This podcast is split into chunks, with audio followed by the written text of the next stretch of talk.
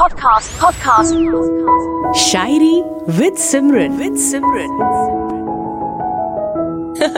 ਹਾਂ ਜੀ ਕਿੱਦਾਂ ਜੀ ਮੈਂ ਹਾਂ ਸਿਮਰਨ ਤੇ ਅਰਜ਼ ਕੀਤਾ ਏ ਕਹਿੰਦੇ ਕਿ ਮੁਹੱਬਤ ਦੀ ਕਦਰ ਅਸਲ ਵਿੱਚ ਸਿਰਫ ਉਹਨਾਂ ਨੂੰ ਹੀ ਹੁੰਦੀ ਹੈ ਜਿਨ੍ਹਾਂ ਨੂੰ ਕਦੇ ਨਾ ਮੁਹੱਬਤ ਨਹੀਂ ਮਿਲਦੀ ਹੈ ਨਾ ਅਰਜ਼ ਕੀਤਾ ਏ ਮੁਹੱਬਤ ਦੀ ਕਦਰ ਅਸਲ ਵਿੱਚ ਸਿਰਫ ਉਹਨਾਂ ਨੂੰ ਹੀ ਹੁੰਦੀ ਹੈ ਜਿਨ੍ਹਾਂ ਨੂੰ ਕਦੇ ਮੁਹੱਬਤ ਨਹੀਂ ਮਿਲਦੀ ਤੇ ਜਿਨ੍ਹਾਂ ਨੂੰ ਮਿਲ ਜਾਂਦੀ ਹੈ ਉਹ ਖਾਕ ਕਰ ਬੈਠਦੇ ਨੇ। ਕਹਿੰਦੇ ਕਿ ਮਨੁੱਖ ਦਾ ਸੁਭਾਅ ਜਿਹੜਾ ਹੈ ਨਾ, ਉਹ ਐਦਾਂ ਹੀ ਹੁੰਦਾ ਹੈ। ਬਿਹਤਰ ਤੋਂ ਹੋਰ ਬਿਹਤਰ ਦੀ ਤਲਾਸ਼ ਦੇ ਵਿੱਚ ਮਨੁੱਖ ਨਾ ਉਹ ਵੀ ਗਵਾ ਲੈਂਦਾ ਹੈ, ਜੋ ਉਹਦੇ ਲਈ ਸਭ ਤੋਂ ਬਿਹਤਰ ਸੀ। ਮੇਕ ਸ਼ੋਰ ਕਿ ਯੂ نو ਜਦੋਂ ਤੁਹਾਡੀ ਲਾਈਫ ਦੇ ਵਿੱਚ ਕੋਈ ਇਨਸਾਨ ਹੈ, ਤੁਸੀਂ ਉਸ ਨੂੰ ਸਮਝਣ ਦੀ ਕੋਸ਼ਿਸ਼ ਕਰੋ। ਬਜਾਏ ਕਿ ਬਿਹਤਰ ਤੋਂ ਬਿਹਤਰ ਦੀ ਤਲਾਸ਼ ਦੇ ਵਿੱਚ ਤੁਸੀਂ ਇੱਧਰ ਉੱਧਰ ਭਟਕਦੇ ਰਹੋ।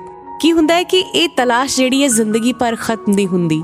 ਪਰ ਇਨਸਾਨ ਤੁਹਾਡੀ ਜ਼ਿੰਦਗੀ ਚੋਂ ਜ਼ਰੂਰ ਚਲੇ ਜਾਂਦੇ ਨੇ ਤੇ ਫਿਰ ਇੱਕ ਦਿਨ ਪਛਤਾਣ ਤੋਂ ਇਲਾਵਾ ਤੁਹਾਡੇ ਕੋਲ ਕੁਝ ਨਹੀਂ ਬਚਦਾ ਹੈ ਨਾ Podcast. Podcast. Shayari with Simran with Simran